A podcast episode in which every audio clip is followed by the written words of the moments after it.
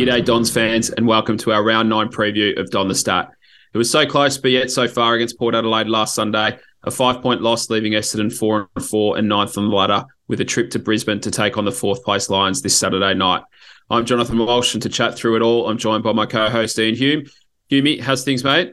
A uh, bit under the weather here, Jono, but I'm soldiering on, much like the depleted Bombers are going to have to do on Saturday night. You're making your way up for the game. Are you more excited or nervous about it?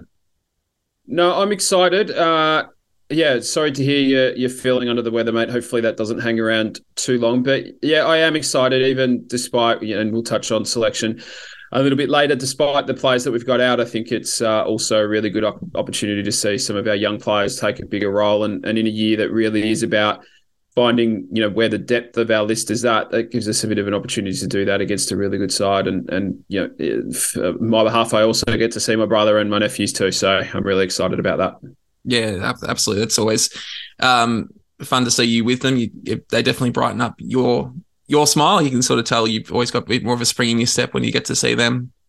Uh, yeah, absolutely. Yeah. Just bonus episode nine is now out on Patreon. Um, it's an interview with Philip Crooks. He was a commentator on the under eighteen competition for over a decade. Uh, really good chat. It will become available to all listeners this coming Tuesday. Uh, and Jono's also put out an excellent explainer video on the Bombers' contested work that's available to patrons at the analyst tier.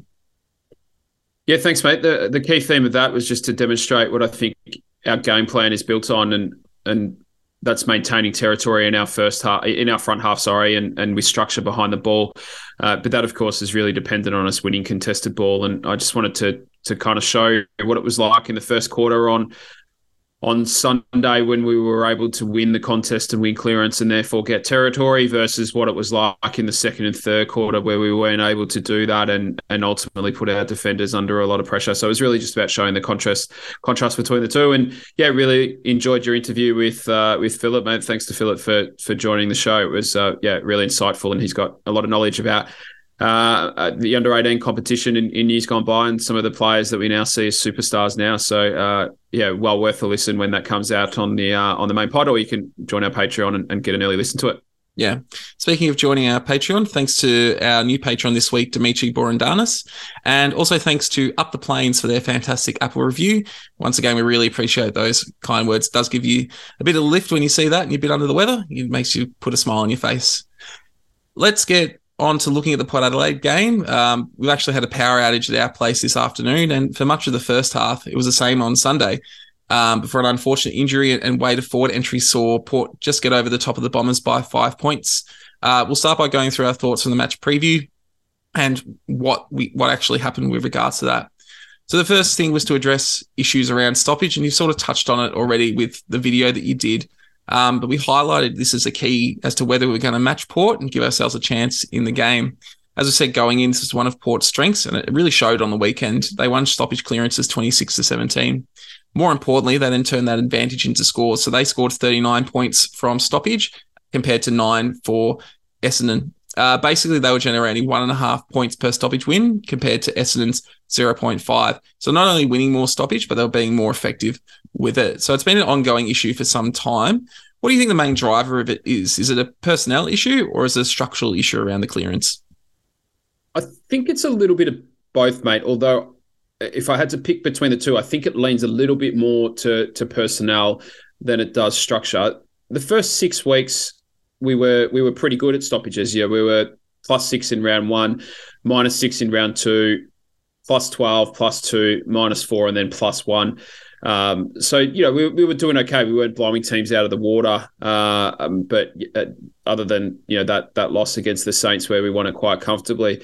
Uh, but we did also get outscored in in in a couple of those games where we did win the stoppage count. So, uh, you know, scratch the surface a little bit um, further. And even though we were winning more than our fair share, we, we probably weren't getting the quality that we were allowing our opposition to at times. We're not a team that typically likes to push an extra player up to the stoppage. Uh, you know, we either prefer to keep an extra man behind the ball. So if the opposition do roll a plus one up, Uh, so one of their half forwards up to the stoppage, we don't typically go and follow. We'll we'll set our winger. It's normally Durham to kind of uh, you know round that player up and, and leave their winger um, potentially free or, or in a two-on-one, and then we'll we'll allow our halfback to set up behind the ball. So yeah, we don't we don't typically do that, and then we also don't like to roll our own up because uh, you know I suspect the reason for that is that we want to keep even numbers in our forward line and and not give the opposition a plus one. We did we did do that a bit against the Saints, which enabled us to win more stoppages. But if you remember, we did kick the ball to, you know, the likes of Wilkie and Battle a lot, and, and we weren't really able to score. So I, I think our preference is just to try and keep even numbers in our forward line and and and have a plus one if the opposition allows it in our back half. So, yeah, I, I don't necessarily think it's structure. I think from a personnel perspective, uh, I think that's where we've been let down a little bit, or not let down by the personnel, but just it's a side effect of, of what's happening. We, we've spoken a lot about how we've really just used the four midfielders in our rotations earlier in the year, and we wanted to see some change. And we're seeing that now, partly forced because of Merritt's suspension. Uh, but what it's meant is that Setterfield's now been pushed out of the midfield. He played the whole game in the wing on the weekend. And we've seen Hobbs, Perkins and Caldwell spend more time in there, which ultimately is a good thing for our longer-term development, but but not so much for for now. So if we look at Setterfield as the example, and, and he was that player that comes in with size and, and adds that um, you know to our midfield and to our clearance. Centre bounce attendances, which is an indicator of, of the time that he spent in the midfield, from rounds one to five, he averaged twenty-one point four. It's down to fourteen in the in the last um, three weeks, and and it was right down against the Pies, and uh, and it was zero on the weekend. And then his stoppage clearance wins are down from two point two over the first five weeks a game to, to less than one at zero point seven the last three games. Contested possessions are also down eight point six to, to five point seven. So he's not necessarily uh, you know, playing bad footy or anything. He's just spending less time in the midfield. He's being replaced by Hobbs and, and Caldwell and Perkins, who who aren't as big and and and don't have the, the power that he does to, to be able to help us as much just yet, but I'm, I'm sure they will one day.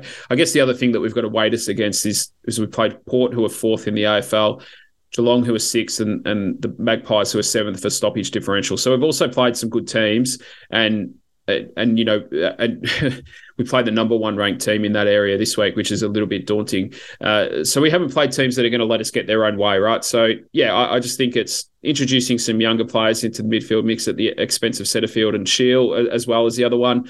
Um, and and I think this is just part of what Brad Scott talks about, another part of it, when he says that we're not going to sacrifice the future for the now. So I, I think he's prepared to to accept that we're going to get a lesser output from Hobbs in the midfield than we are from Setterfield, but we need to get Hobbs in there for his development and, and for our improvement going forward. Yeah, absolutely.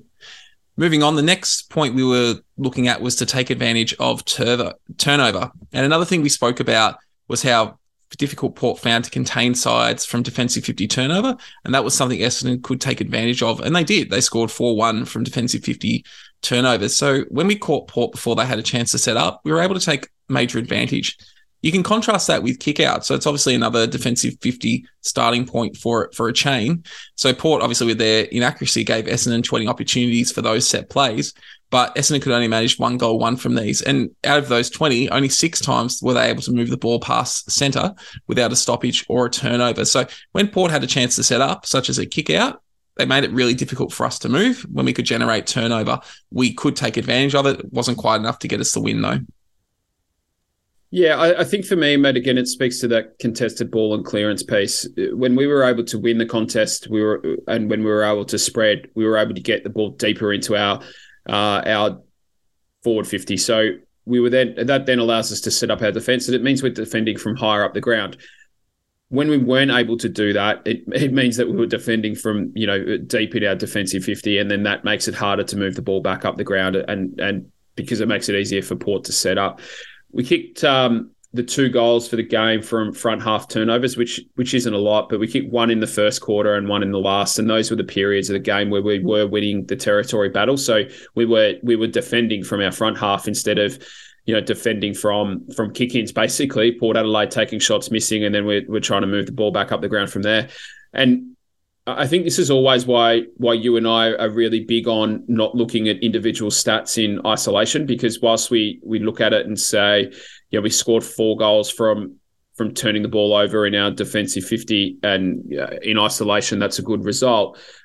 Port Adelaide also kicked three goals, two from turnovers they created in in their forward fifty or our back fifty, and and five goals, six uh, from front half turnovers. So in those periods where they were kicking a lot of behinds and, and they were getting deep entries, we just weren't able to to get the ball off our back line. We were turning it over in their half of the ground and, and they were scoring. So, yeah, it, it, it, it's that that back half uh, transition ball movement really does rely on us being able to turn the ball over, uh, you know, sort of forty to fifty metres from goal rather than, you know, trying to move the ball from kick-ins, as, as was the case for large chunks of the game on Sunday. Yeah. Well, the next point was to play a defensive role on Jason Horne-Francis. We we highlighted Setterfield or Caldwell to play those those roles, and he wasn't quite as influential as he was the previous week against the Saints. So, for example, he had four hundred fifty-eight metres gained from twenty-five disposals against the Saints, but only two hundred eighty-six from twenty disposals against the Dons. He also had ten less contested possessions as well. Uh, he still had five uh, stoppage clearances and seven score involvements, though, which is similar to his numbers against the Saints. Did seem that players like Butters and Rosie managed to get off the chain a bit. Maybe there was a bit of attention played to Jason Horne-Francis. Did you notice anything Essendon was doing specifically to him? That's, I obviously watched the game on the telly. I didn't get over to Adelaide, so it, I couldn't really pick up too much. It, it looked like he went head-to-head with Stringer uh, for a, a portion of the game, didn't it? And then Stringer was ultimately needed to play forward a fair bit more once Langford went back. So, uh, yeah, maybe that just at times gave him something a little bit extra to to worry about. But, yeah, whilst his influence wasn't, you know, wasn't as high as it's been in previous weeks, they then had, as you mentioned, Rosie and Butters pop up and, uh, and you know, they were two of the more influential players on the ground. So I think, you know, overall we clearly lost the the midfield battle, and, and that was the the difference between the two sides. Yeah. Well, we did also highlight the fact that the key forward support were going to be a big challenge, obviously coming off the Geelong game where, where the big forwards had such a key impact there. And we, we highlighted the need to have our wings uh, sort of fill the hole between uh, the ball moving into the forward fifty for Port and their big forwards. And we highlighted potentially Langford and Heppel doing that. Uh, yeah, how did you see that play out? Yeah, I think the other thing we spoke about too was um, Zerk Thatcher just taking front position on on Dixon and, and trying to lead him to the ball a little bit. And uh, Dixon, you know, he missed a few shots, but he, he only kicked the two goals. And, and, you know, we were probably worried going into it that he might kick a bag of, you know, five, six or more. So I thought Zerk Thatcher played a, a really good game under a hell of a lot of pressure. Uh, you know, we, we weren't planning on Jordan Ridley getting, you know, knocked out behind the ball. Uh, Langford started forward and, and you know, he was really influential down there before having to move back. I, I thought Heppel played a really good game in the back half. I, I thought he, you know, again, under difficult circumstances that weren't of his doing. And, and by difficult circumstances, I mean that we conceded sixty-five inside fifties. That's ten and a half more than Port's season average. So, you know, they, they were just getting a lot of looks. Uh, we also turned the ball over seventy-one times, which is five more times than our season average. So, I thought Heppel led us for intercepts. He used the ball really well. He repeatedly got back in the hole and, and helped out in front of Dixon and, and you know, helped out Zerk Thatcher and, and our other defenders. So, I, yeah, I thought Hepp's game was a was a really good one, and, and it was unfortunate in the end that we needed to put Langford back there for a period because um, because of what happened with Jordan Ridley. Yeah, and that sort of leads into our, our final point, which was to really drag Alir away from places where he could intercept. And speaking of Langford, it was really noticeable how much Essendon were playing through him and how much difficulty that was causing Alir, which then opened up the forward line for scoring opportunities. They did shift Alir to Wiedemann in the second quarter, but as as you said earlier, it was the structural damage to the side caused by Ridley's concussion that allowed Alir to become more influential um, across the rest of the game. Yeah, it had a compounding impact on on all three parts of the ground, didn't it? We we from from that point onwards, or or after half time, we saw Langford spend time in the back line. We saw Stringer spend more time forward because Langford wasn't there, which meant he wasn't in the midfield. So yeah, all, all three parts of the ground were were compromised for us. But we also didn't win enough contests and clearance, which meant we weren't getting spread from contests, which meant we weren't able to keep one-on-ones in our forward line. We were getting shallow entries. So we also made it easier for for Alir and Bergman and, and, and their other defenders. So, uh, you know, the, I think the first quarter is, is kind of a really good display of, of Essendon in twenty twenty-three at their absolute best. And uh, you know, I, I don't think there was necessarily a lot that we did terribly wrong in the rest of the game. We were just a little bit undermanned and and playing a good team that was high in confidence that got their contested game going, and, and we weren't quite able to match it with them for, for long enough. And yeah, worked our way back into it in the in the last quarter, but but couldn't quite do enough to to win the game. Yeah. Well, look, let's not dwell on the Port game any longer, and we'll start turning our attention to the Lions. Before we get to uh, this weekend, what are some of your memories of Essendon playing against Brisbane? Yeah, mate, I had four that that came to mind. Sorry, I'm being a little bit greedy, but uh, uh, you know, there, there's three sort of forms of the the Brisbane Lions, isn't there? I, I remember beating the Brisbane Bears by one hundred sixteen points when I was a, a young bloke at the M C G in, in nineteen ninety-three. So um, Brad Plain kicked four in that game, which ended up being, I think, maybe his second or third last game for Essendon. And uh, and a young Nathan Buckley, it was the first time I saw him in the flesh. So it was his debut year in, in ninety-three. He got one Brownlow vote. So I, I remember that one. Uh, it's hard not to forget the last time we played Brisbane as the Bears. That was that qualifying final up at the Gabba in nineteen ninety-six. Uh, Gavin Wanganine's near miss at the end of the game. We lost by a point, which ended up being, uh, uh, yeah, the, the first of what was to be two one-point losses in the in the nineteen ninety-six final series. Yeah, I've, I've said before, that's moments, one of my earliest football memories, with Wanganine missing that that shot. Uh, it wasn't a good month to start remembering what was happening in the football, what with the Swans lost a fortnight later, and then Wanganeen going to Port. So, you know, bit of disappointment early there. Yeah, it was. It was, a, a, yeah, as a, a you know, relatively young guy at the time, I, I remember being pretty distraught both by the finals results and then losing my, uh, yeah, one of my favourite players. So that that wasn't great. Uh, and then, yeah, the other one that, that sprang to mind, mate, wasn't so much for the game itself, but um, Fitzroy is obviously the other part of, uh, you know, they're the Lions in, in the Brisbane Lions, of course. And, and I remember uh, playing them at Princess Park in round two, nineteen ninety-three. And I, I don't remember anything of the game itself. Uh, I know we lost by a couple of goals, but I do remember it being uh, Tim Watson's three hundredth game. He, he sort of he finished nineteen ninety-three. Sorry, round two, nineteen ninety-four, I should say. Um, he finished nineteen ninety-three on, on two ninety-eight games, and then, you know, squeezed another couple of games out of himself to get to that three hundred milestone. So yeah, that that one sticks out. I remember him, you know, holding hands and, and running through the banner with with Job and um and, and his daughters, and uh, yeah, it was good to see such a, a hero and an Essendon champion get to the three hundredth game milestone, just to show me couldn't win for him. And then uh, the last one that sticks out, mate, was our, our win up against the Brisbane Lions at the Gabba last season. Uh, that's obviously in recent memory and, and fresh, but yeah, touched on my nephews before. It's the first time I, I went to the footy with my youngest nephew, Hudson. So uh, yeah, he was three at the time, and uh, wasn't his first game, but it was the first game that I went to with him. So that was, uh, yeah, a, a nice memory. Yeah, and a As a, uh, we'll touch on that Brisbane game a bit later on when we, we sort of reflect back. But let's look at Brisbane a bit more generally now. So Brisbane spent three consecutive years in the top four from two thousand eighteen, uh, two thousand nineteen to two thousand twenty-one. They did drop back slightly last year in the regular season, finishing sixth, but they still managed to make a preliminary final where they were comfortably disposed of by Geelong. So they've been up and about for, for quite a while now. Now, they did have a slow start, a one two start, but they've won their last five games, and they're only their only side to beat Collingwood, and then have also beaten North Melbourne, Freo, G W S and Carlton, and then their other victory has been against Melbourne. So some pretty good sides there that they've got as scalps. Uh, losses have come to Port Adelaide in round one and the Bulldogs in round three. So one thing that's really defined the Lions is that they've been a high kick-to-handball ratio side, and that's continued this year. So they've got a ratio of one point eight eight kicks to handball, every handball. That's the second highest in the competition, and they were one point eight three last year. So they, they're going even higher with, with the kicking game. Now, their propensity to kick does open up opportunities on intercept for opposition sides. So they do have a negative differential there. They concede two point seven five more intercept possessions than their opponents, and that's the fourth worst in the co- competition. So something to think about.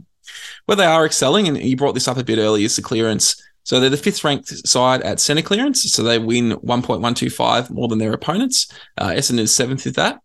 But the big concern for Essendon uh, is that Brisbane are the number one stoppage clearance side. So they have a differential of plus five point five. Uh, just as a side, after this week, Essendon will have played five of the top seven stoppage clearance sides in the comp. Only Bulldogs and North Melbourne left of those sides. So this is a massive improvement on them for last year, where Brisbane ranked eight with only plus zero point two per game. So it's an area they've really worked on, and it's, it's really shown in their results. This has come from improvements from Lachie Neale and Oscar McInerney winning more stoppage clearances, but the additions of Josh Dunkley and Will Ashcroft have also been influential there.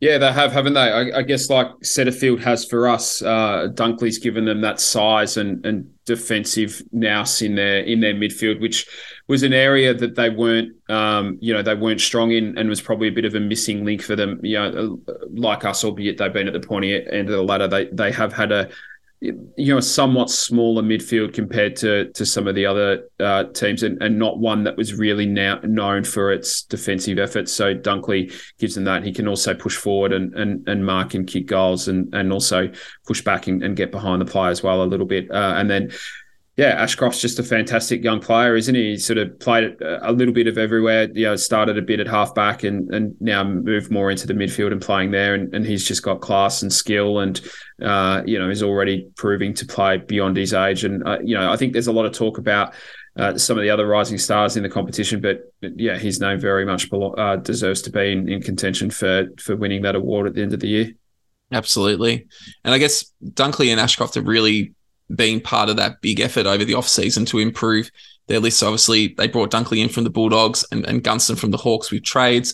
Uh, Connor McKenna came as a supplemental pick, and it was a really good year for them to expend their trade capital. You already mentioned Will Ashcroft at number two. They also had Jasper Fletcher at number twelve as two father-son picks. So trading out your first rounders uh, in this year is, a, is pretty good business when you've got those sort of players coming in. As Fletcher is not yet to make his debut, uh, as you've pointed out, Ashcroft has made a strong start. He's averaging twenty-two disposals with four clearances and four and a half score involvements a game. Uh, also, Dunkley has been a standout player. Um, he's basically taken the spot of Jared Lyons, and he's been far more effective than Lyons was in that role. He's having a career best year when it comes to tackles and clearances. And as you sort of pointed out, these are areas that Brisbane haven't always been known for in past seasons. Uh, Gunston's been a solid citizen for them. He demands respect in a stacked Lions forward line. They're one of those sides that, you know, you can't just sit on one or two players. They've got five or six players that are, are going to be threats. So Gunston just adds to that. McKenna hasn't quite got back to his two thousand nineteen heights for the Dons, um, but he is having a career best year in terms of intercepts and inside fifty. So again, you know, really, they, they didn't really lose anything. They, Dan McStay left. But other than that, none of their outs have, have really hurt them much. So Mitch Robertson retired. Tom Berry was traded to the Gold Coast. So basically, they've kept the core of what was already a strong side together, and they've added talent all around the park, again, which helps explain why they continue to perform at a high level after five years. Yeah, I think Mitch Robertson would disagree that that he retired. I think he feels like he was he was delisted. And uh, yeah, I, I think Dan McStay's an, an interesting one. I, I'm tempting fate here. I know that... Um, And, you know, this isn't a Brisbane Lions show, it's an Essendon one, but I, I do think their forward line has lost some balance without him, because Gunston's come in, replaced him, and he's a different player. The benefit has been that they now use Danaher as their second ruck, and I think that suits them more. But uh, him and Hipwood, who are both in very good form, are, are relatively similar players. So I think um, even though we're a bit undersized today, oh, sorry, this week, and, and we'll talk again about that later, I, I think... Danaher and Hipwood are, are matchups that we can, I think, cope with better than than what we might have been able to to do with someone like McStay, McStay given that our lack of height. But, yeah, we'll touch on that later. Yeah. Well, look, let's reflect on the last time Essendon played Brisbane. And as you mentioned, it was a match that you went up for. Brisbane thirteen twelve ninety, lost to Essendon fifteen ten one hundred. Uh, so people will, when reflecting on that match, will bring up the COVID issues that Brisbane had. But they had still had the majority of their midfield and forward line available to them. So it was only their back line that really suffered significant outs. Um, and one of the reasons Essendon was so successful was they were able to match Brisbane in the clearances. So that was thirty-five apiece. And then from there, Essendon was able to control the ball around the ground a lot better and deliver to targets inside fifty. So Essendon had eighteen marks inside fifty to nine. And again, you could probably put that down in part to the depleted Lions back line. But Essendon also won the contested possession and the tackle stat, which is a rare combination. If you're winning contested possession, that suggests you're first to the ball, and you're not tackling if you're first to the ball. So, you know, that was a, considering that the Lions midfield was at its regular strength, that, again, that was a, a real positive in that match. Jai Caldwell was the standout. He had twenty-seven possessions and a goal, whilst also limiting Lachie Neale to only twenty-one disposals. Uh, and then in the forward line, Langford kicked four and Wright five. Um, Essendon were also able to limit the impact of Danaher, Hipwood and Cameron. Each of them only managed a goal that game. Yeah, um, they were depleted down back. Harris Andrews didn't play, but but Payne did, who's you know one of their important key backs, and, and Marcus Adams played that game too. So they still did have two you know high quality key defenders, albeit Payne's improved a lot this year from where he was at last year. Uh, but Parrish didn't play for us either in that game last year. So uh, you know our, our midfield was was down one, and it will be again this week. We had Setterfield, they had Dunkley. Um, you know, granted, we did have Wright and Laverde and Ridley and Kelly and a few others, but I think purely from a midfield battle, uh, which was where we, you know, we won the game last year, and and where the difference will be this week. I think, uh, uh, yeah, not a lot changes between the two sides other than Setterfield and, and Dunkley coming in. So uh, it'll be interesting to see how how it all unfolds. But speaking of uh, selection, I think that leads pretty nicely into that, mate. Yeah. So Brisbane have just continue to strengthen their side. They've brought Dane Zorko in. Uh, out's gone Noah Answorth, and Jared Lyons has been admitted. He was a sub. Uh, the emergencies for them are Callum Archie, Nakia Cockatoo, Noah Ainsworth, and Darcy Fort. So one of them to act as the sub. Uh, just doing a bit of research on Brisbane's injury list, they could fit in a phone booth at the moment. It's uh, Daniel Rich is the only unavailable for the Lions. Uh, any thoughts on, on their side as selected? Yeah, I think Zorko would still have to be under some sort of cloud, wasn't he? He, he missed only the one week, I think, in the end. Um, I haven't checked that, so someone's probably going to pick me up if I got that wrong. But I feel like he was expected to be out for a little bit longer than he was. So uh, uh, who knows? Um, he might be a little bit underdone, or, or or may well be a late change. But yeah, I imagine you know they've they've got three running players. I wouldn't think Darcy Fort will be their sub. I'd imagine it'd be one of Archie, Cockatoo, or or Answorth. So uh, yeah, we'll uh, we'll wait and see. But yeah, wouldn't mind swapping injury lists with them. No, absolutely. Uh, so looking at Essendon then, uh, ins are Kane Baldwin and Sam Durham coming back from suspension.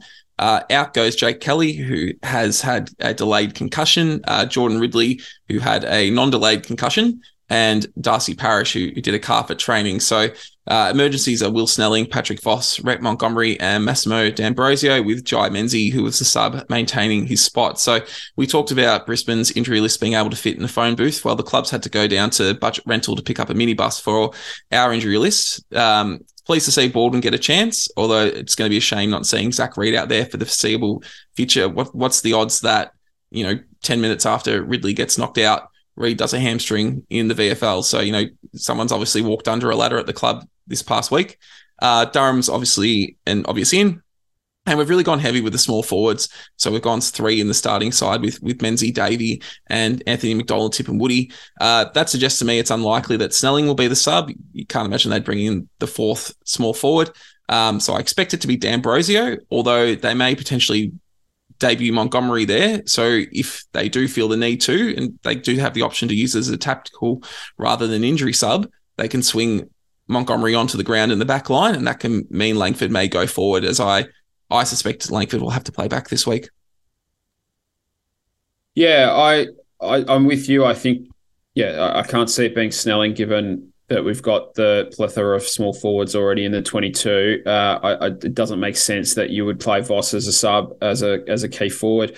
Uh, D'Ambrosio gives us a running option and a kicking option, and, and can play wing and, and play halfback and plays forward if we if it's needed there, and, and we can move some things around. Um, I, I'm a little bit surprised that Montgomery wasn't in the, the twenty-two. I thought he might be, a, albeit a, a tough challenge on debut. It might be a good matchup for someone like a Jack Gunston, but um, that's not to be the case. I, I, don't know how, how they would feel, or the club would feel about debuting a guy. I, I know we've done it before, but um, as a sub, but it would make some sense to give us that flexibility there, knowing that we've got some other guys within the team that we can move around as well. So, uh, yeah, I as I've said to you previously, mate, I've, I've given up predicting selection. It's um, it's a tough ask. So, yeah, I'll, yeah. I'll just wait till Saturday. Yeah, at least we've got the twenty-two this time and not picking from an extended bench. Usually our extended bench predictions are woefully inadequate. So, you know, we can only get one thing wrong this time as opposed to three or four.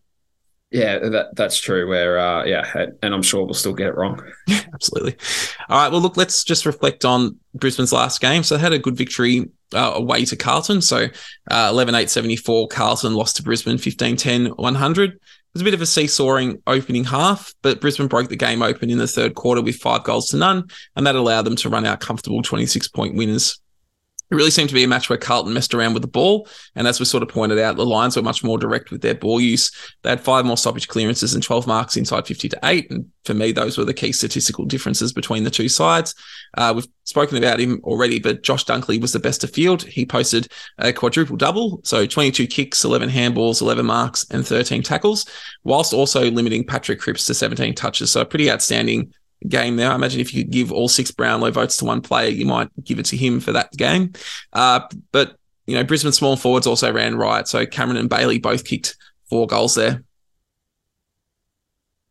Yeah, it wasn't a game that's going to live in the memory banks for for a long time for me. Um, it didn't live up to any real great heights. I didn't think it. Um, uh, you know, Cameron and Bailey were were really good to watch, and, the, and they put the foot down, didn't they? And, um, Uh, you know, where when Carlton was sort of challenging, they those two just hit the scoreboard and and and really took the game away from the Blues. I, I guess probably the best thing to come out of the game was it's always kind of nice to watch Carlton lose a game. So um, that was probably the highlight for me, mate.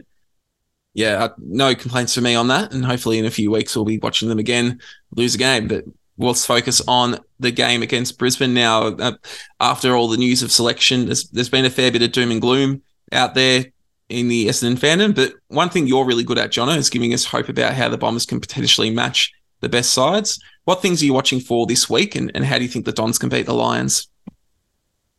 Yeah, I, I think there's a few things. Brisbane haven't been great at running games out this year. They're, they've only won the three last quarters, so I think, and we've done a, a reasonable job of, of running games out. Obviously, we got overrun by the Pies, uh, and and we.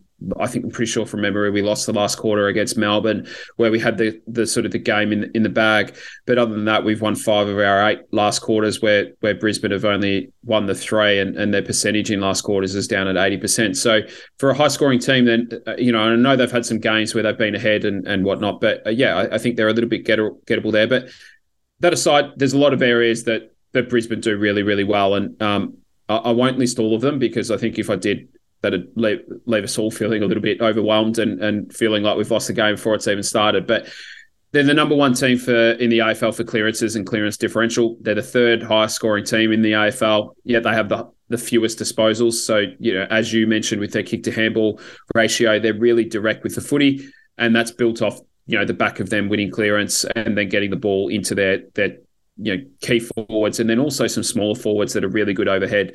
They're second in the A F L for for marks inside fifty, which again is a little bit daunting given our lack of um, our lack of key defenders this week.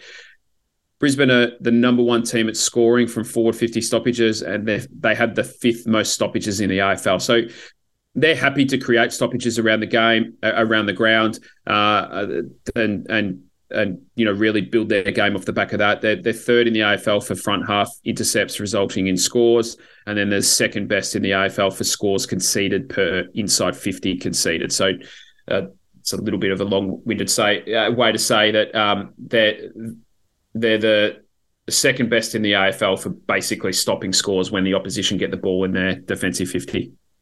Yeah, well, look, that's stoppage. What about on the outside? Is there potentially a chink in the armour there?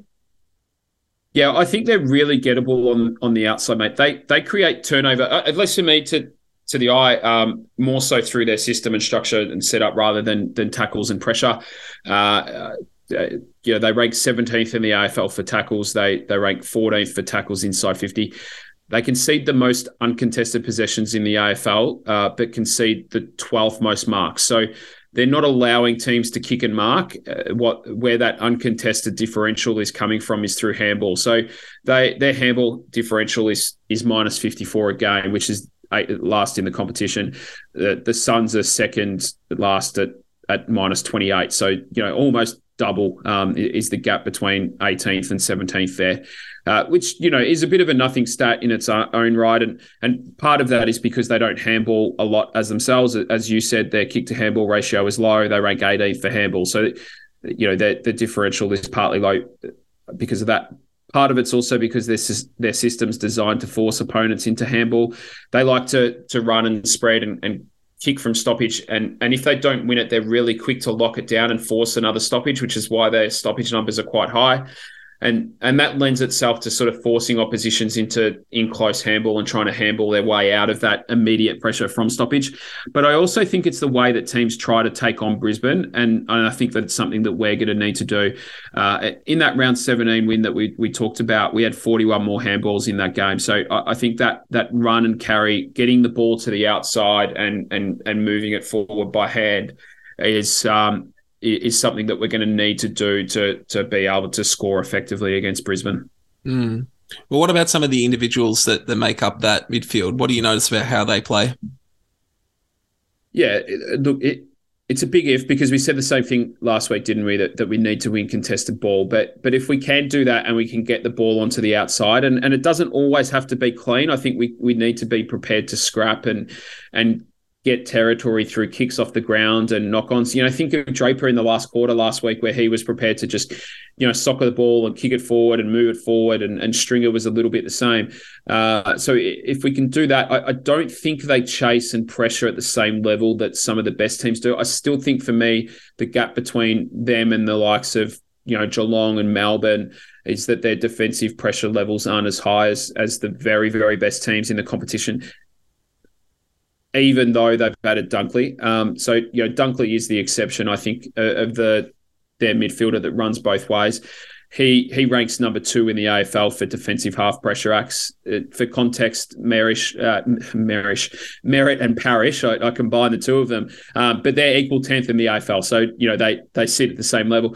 Um, and then Lachie Neale is seventeen. So he does a little bit of it, but mostly for him it happens around stoppages where the ball's in his area. He doesn't really run and chase and pressure and, and push back all that hard into their, their defensive fifty. Uh, Setterfield is twenty-fourth in the A F L. They don't have another midfielder in the top ninety in the A F L, so it does drop away a lot after that. Um, and then in terms of their forwards, they have Zach Bailey, who ranks thirtieth in the A F L for, for pressure acts. This is pressure acts in general, not not defensive half, so, so all around the ground. And then Charlie Cameron is there next at one hundred and nine. That they only have two forwards out of their, you know, their their abundance of small forwards who appear ahead of Elwood Davey Junior for pressure acts. Elwood's missed some footy, as we know. He hasn't played every game, um, and and he ranks two hundred thirteenth in the competition. So they only have two inside the top two hundred thirteen in the comp. So they're not a uh, they don't have forwards that. that are known for for pressuring and chasing and and, and running and, and defending on the way out. And and they also don't get a lot from their outside mids and, and wingers either. So, yeah, it, we're not we're not exactly excelling in those areas either. You know, we're, we're not the best defensive team in the competition, and, and our numbers aren't great. Our, our individual numbers aren't, aren't amazing. But this is where I think we can get them, and, and we have to get the ball onto the outside, prepare to take a risk with the ball in hand and get that run from behind. And I think if we can do that, we can get some clean space and and win that territory battle and, and get the ball long into our forward line. Yeah. All right, well, what does that mean for the matchup and tactics going into the game? Yeah, well, let's start down back, mate. So I, I know, uh, and I, I tend to agree, but we we address this as what you and I would do rather than uh, what we. Th- this isn't a prediction part of the show. We're, we're not trying to predict what we think Brad Scott will do. So uh, look, I think it's probably likely that Langford will play back. He, he was named there. Not that that means a lot, um, but I'm going to play him forward, and I'll, I'll touch on that a little bit later. But I'm going to play Durham at halfback this week. I, I think we need to, we're going to need to play Redmond taller, given the players that we've got available. So he would seem to be the matchup for Gunston at, you know, at one hundred ninety-three centimetres, at Gunston compared to Redmond at one hundred eighty-seven. Uh, you know, it's it's a bit of an ask, but but Gunston's not a a, a sort of a dominating dominating contested mark type. He's a he's a lead at the footy. Redmond will be able to get him for closing speed. Um, so what that does with Redmond being more defensive and more accountable is it means that we're down one of our really explosive runners from halfback, and given how important that run and carry and handball is going to be, if we can't, if if Redmond's going to be pushing deep, I think we need Durham back there to help. He he does give us some help in the air too, which is the justification for playing Langford back there. I think we can get that out of Durham instead. Uh, but it also gives us another option along with Hind to to run and carry from our back half. And as I said, given Redmond's likely to have to play deeper in defence on Gunston, and, and McGrath will too, given that he's the likely matchup for Charlie Cameron, I think we need Durham back there so that we've got him and Hind as, as two options to give us true run and carry to start those defensive chains. Mm. Well, that does take Durham away from the wing. What was it going to mean for how we set up on the wing opposite to Martin and the midfield? Yeah, so we've we've picked four specialist forwards in our forward line in Wiedemann, Davey, Menzie and Waller. I know, you know, Davey gets up the ground a little bit and, and played his junior footy through the midfield, but for all intents and purposes for, for this week, I think we can consider him as a forward.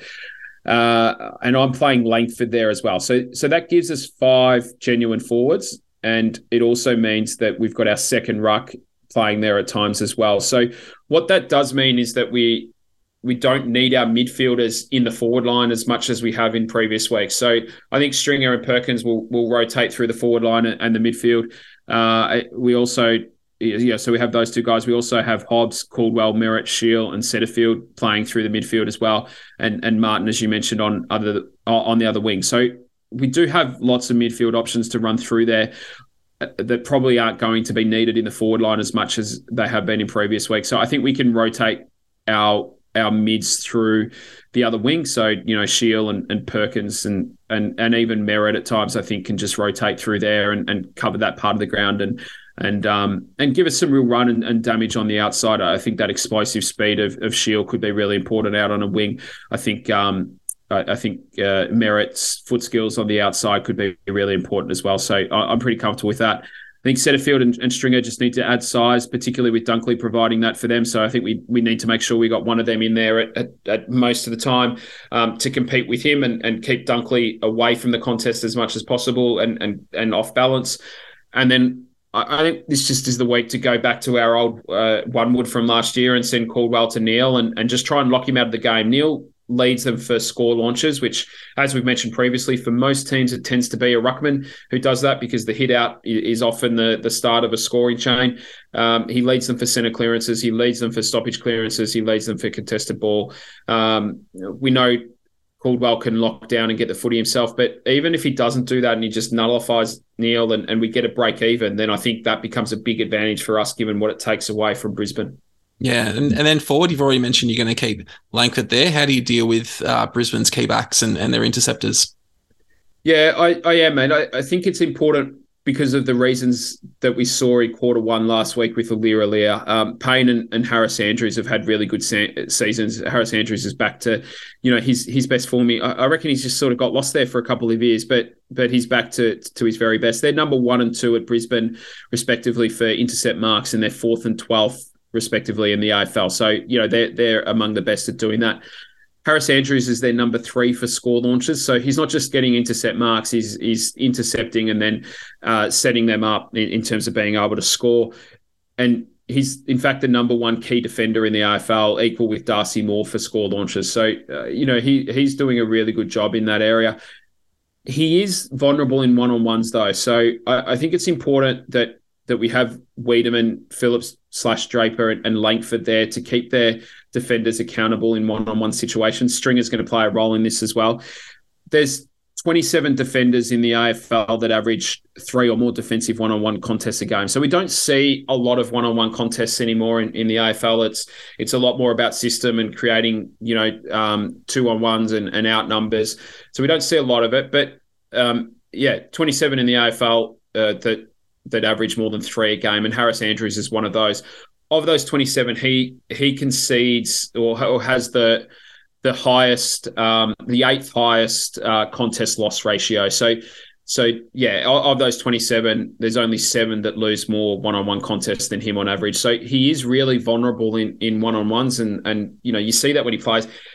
His body language can also be quite bad. When he does lose one-on-ones, it, it kind of does permeate in the way that he carries himself, and that can have a bit of an impact on on their team as well. So I think we we need to keep their defenders separated, and I think our, the best opportunity to do that is to play Langford forward. And we're going to be weak down back. We know that. We've got a lot of defenders out. We don't have a lot of height down there. And that's going to be the case whether Langford plays back or forward. I think my theme for this week is, let's not create two weaknesses for ourselves in trying to to fix one weakness.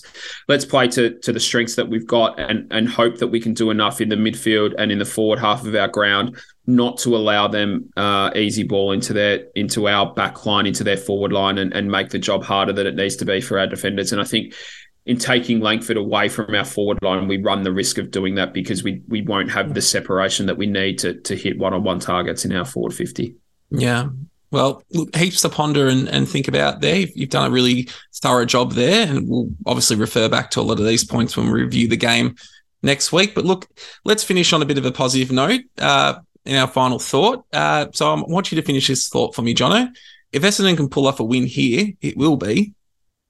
Yeah, if Essendon can pull off a win from here, uh, it will be hard to slow me down in Brisbane on Saturday night. So if you are in town, find me because I'll be up for just about anything. But yeah, I, I I think it – I won't go as far as saying it'll be defining, but I think what it will do is it will just somewhat fast-track the belief that the playing group has in what Brad Scott and, and our, our administration are trying to do with resetting and rebuilding the culture of, of the club. I think it builds, you know, real belief in the group that, that we've got a, a – a plan and, and we're building towards something that's going to be sustainable. So I think it's, um, yeah, I think it has the ability to to have a huge impact on the culture of the club going forward if we can get a win here. Hmm.